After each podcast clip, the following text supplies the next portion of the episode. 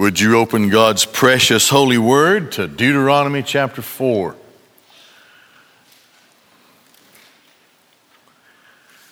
Suppose you were the biggest influence in the lives of millions of people. And uh, you uh, know that you are within weeks of dying, maybe less. And you have enough influence over these people such that you can call them together to give them your final thoughts and wisdom and guidance, advice in life. What, uh, what would you tell them? Of course, this is a case of Moses here in Deuteronomy. Moses gives them three lectures, three speeches. We come to the end of his first one here in this portion of Deuteronomy, and it closes out here in this portion we're reading tonight with some final reflection. What would you say to people? What would you say? They're going to listen to you, and the example of your life is so strong that they know that you, you, you made, you, you pretty much, for the most part, made correct decisions, and you were blessed, and that you had a special relationship with God, what would you say? Moses, the first thing that he does in this first lecture, first speech, as we have seen for several weeks, has taken them back over the history of their exodus and trek through the desert because it was filled with the truth of God's Word, which included blessing and judgment. Takes them back over the terrible mistakes that their fathers had made, the generation before them, the victories that were won because of the power of Yahweh, their God and the, the brink of fulfillment of the great promise of giving them the land, the seed of Abraham, which had grown to be a nation. Closed out with reflecting upon the power, the importance of the Word of God in your life. That's, that's pretty good final advice to people. Look where you've been. Consider in your journey before God the things that God blessed and the things that God judged. Consider the blessings of obedience and the curses of disobedience, and you've experienced them. And you were there because of the disobedience of your parents. You were younger, but you were there. And the final part of this first lecture is resting upon this particular statement. You must believe and obey the Word of God.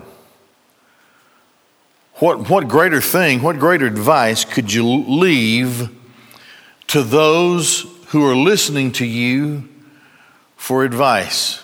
So let's look at the this portion of Deuteronomy of Deuteronomy chapter 4 that begins in verse 32. The first thing that is stated here is that the word of God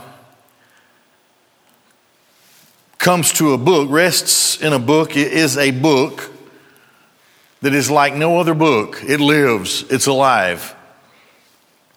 It is unique in its material, it is profound in its material. It just matter of factly states some of the most awesome things ever done in history. States it as a fact. The Word of God is for the people of God. This is something that is difficult for the world to understand. The world thinks that they can dabble in the Word of God.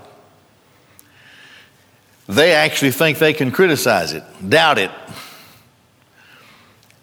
And yet, for all of the books that the world has written,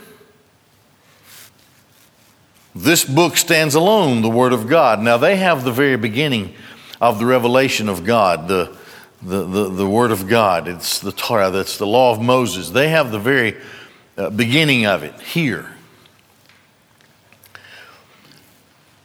But it sets the pace and establishes the foundation of the importance of the relationship between the people of God and the Word of God. And you can say that in the reverse order the Word of God and the people of God. The Word of God is for the people of God. It, it took me a long time in my ministry to be able to say that. To be able to tell people to their faces when they would scoff at something that came from the Word of God. And I finally could just tell them boldly and frankly apparently you are a reprobate. I can do nothing to change your heart. I can't do it. It takes a changed heart it takes a child of God to interact with the Word of God. The Word of God is spiritually alive. The children of God, the people of God, are spiritually alive. And so that it bears witness with my spirit tells me that I'm spiritually alive. It speaks to me. It doesn't speak to you, it tells me that you're spiritually dead. And it's not for you. Why don't you just go put it back in the bookshelf? If it's meaningless to you, you're better off just being quiet about it than criticizing it. Sometimes that shakes people, but what do you care? I mean, it's the truth. This word that we're looking at here in this time frame was for those people. It wasn't for the Ammonites.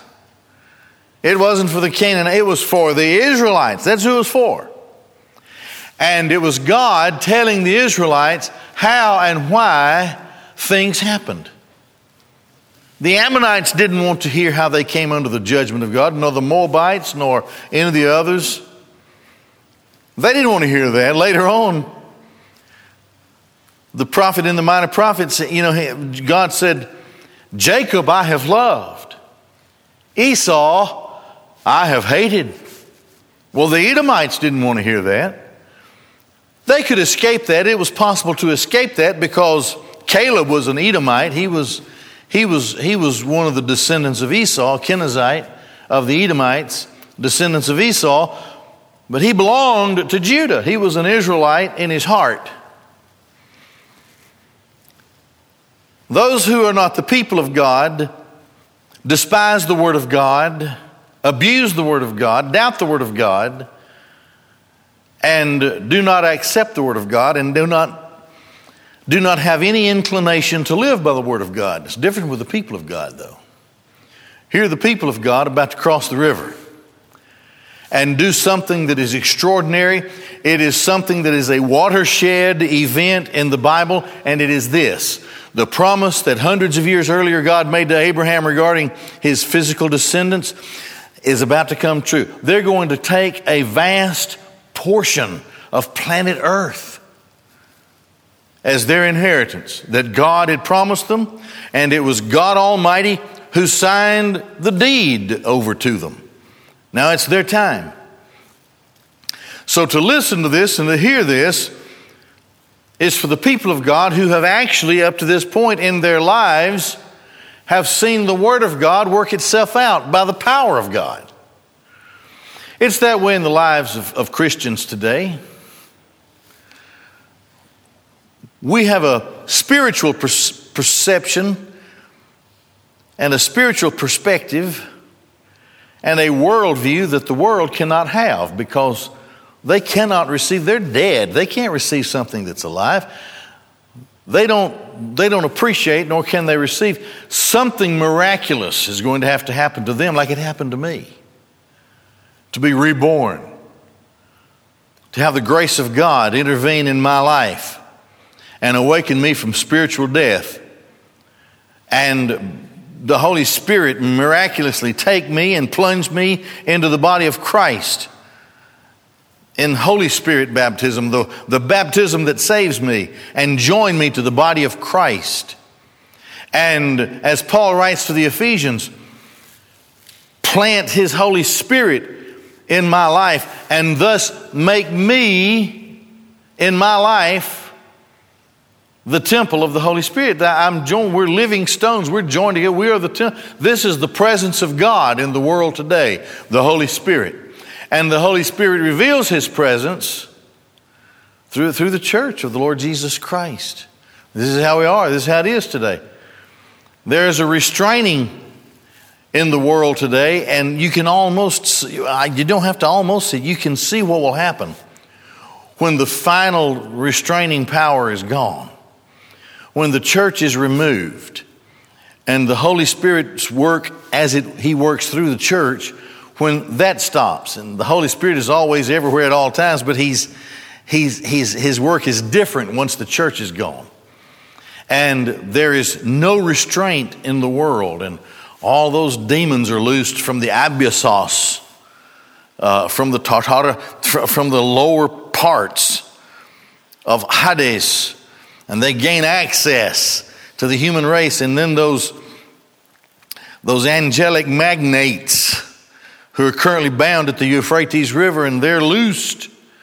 Well, there's something about the work of the church and the gospel of Jesus Christ and uh, the work that we are doing, Christ working in us and through us. It continues un- until the fullness of its time has come. Still going.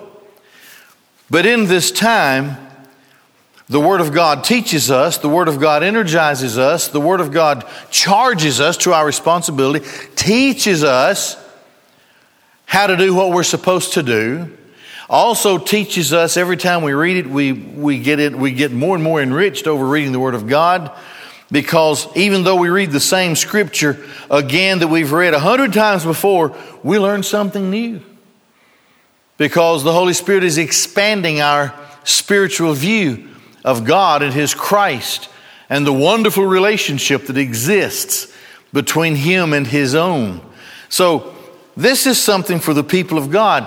So, here, this unique and awesome revelation, the Word of God, is for the people of God. And this is the great teaching as the first speech, the first lecture is closed out. This is the concluding part of this part of Moses' instruction. So here we go. For I ask now regarding the early days that were before you, since the day that Elohim created man upon the earth, and from one end of the heavens to the other, to the end of heavens, to the other end of, of the heavens, whether there was anything like this great thing, or was the likes of it ever heard? Did ever a people hear Elohim's voice speaking out of the midst of the fire, as you have heard and lived. And live. Moses listened to the voice of God speaking out the fire. A pillar of fire followed the people from where they came out of Egypt and over to the entrance of, of Canaan. The, the, it was like Judgment Day the lightning and the fire at Sinai that was so, so cold and hard and dreadful that it placed a curse on anybody who would dare to touch the mountain. But they heard all that was going on and they lived. No one else but the people of God would be preserved in such a thing. So, Moses says, okay, so let me sum this up. Let's go back to the creation of man to this very day when you have been witnesses of the fact that God speaks to his people and you're still alive and you were there to hear much of what was said. Have you ever experienced anything like that? Did anybody anywhere, did any nation, did ever a people hear Elohim's voice speaking out of the midst of fire as you have heard and live? Well, no. So, this is a unique relationship between Yahweh and his chosen people. And so he gave his people the word and they lived. What that meant was they were to receive it, believe it, accept it, use it, teach it, go with it, rest on it for the rest of their days. The Word of God was theirs. Because the God who gives this unique manifestation of Himself, His relationship with His people, this God is like no other God.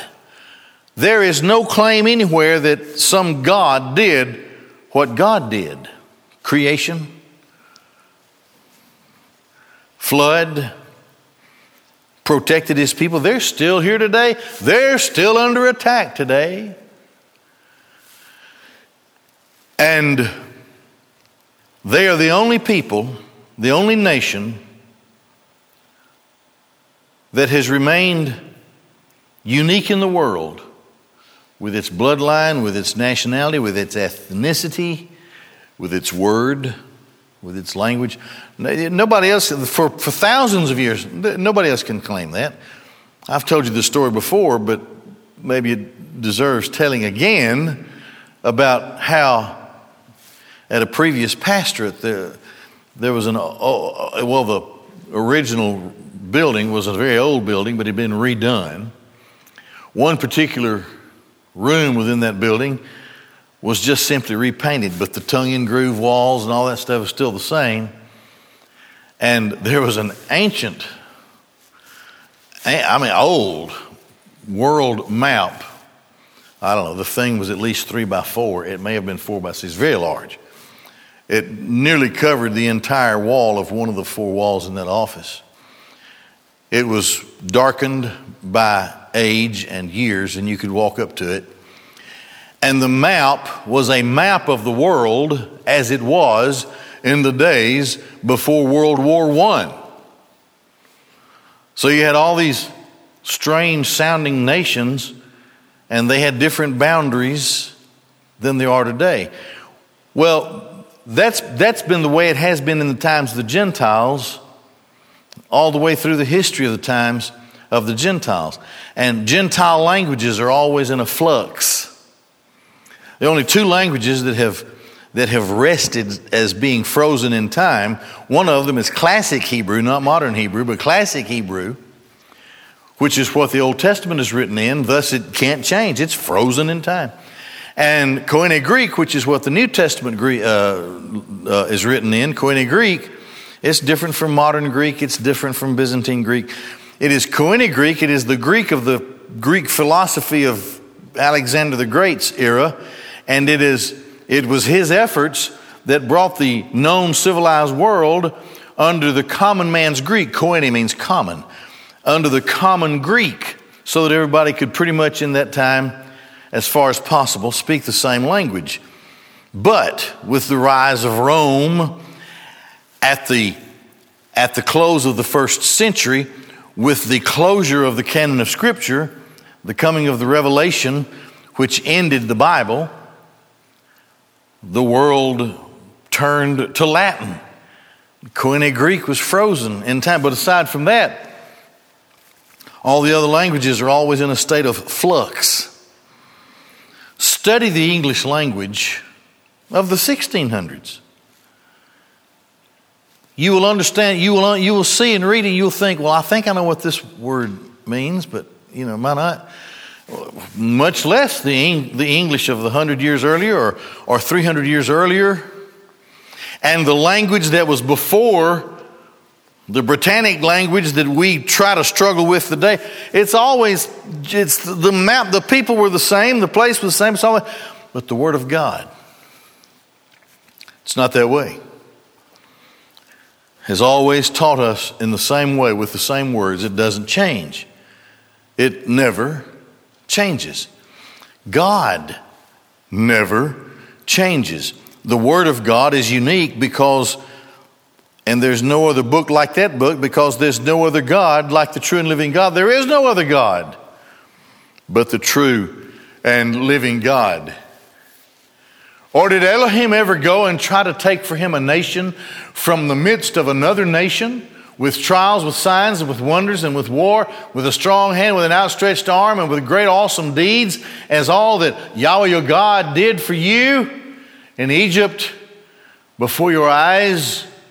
You have been shown in order to know that in, in Yahweh God, there is none else beside Him. So, kind of a rhetorical question, but the question is valid.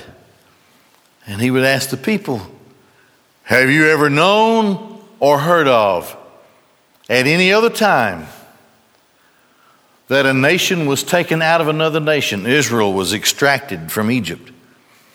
And it was done so with all his mighty signs and wonders and trials and miracles. You ever heard of anything like that before? No. Have you ever heard of anything like that since? Any of it I know. It is because God is unique, His people are unique, and He's called them to Himself. There is none else beside Him. So He has proven Himself to be God through what he has done through his people. From the heavens, he lets you hear his voice to instruct you. And upon the earth, he showed you his great fire.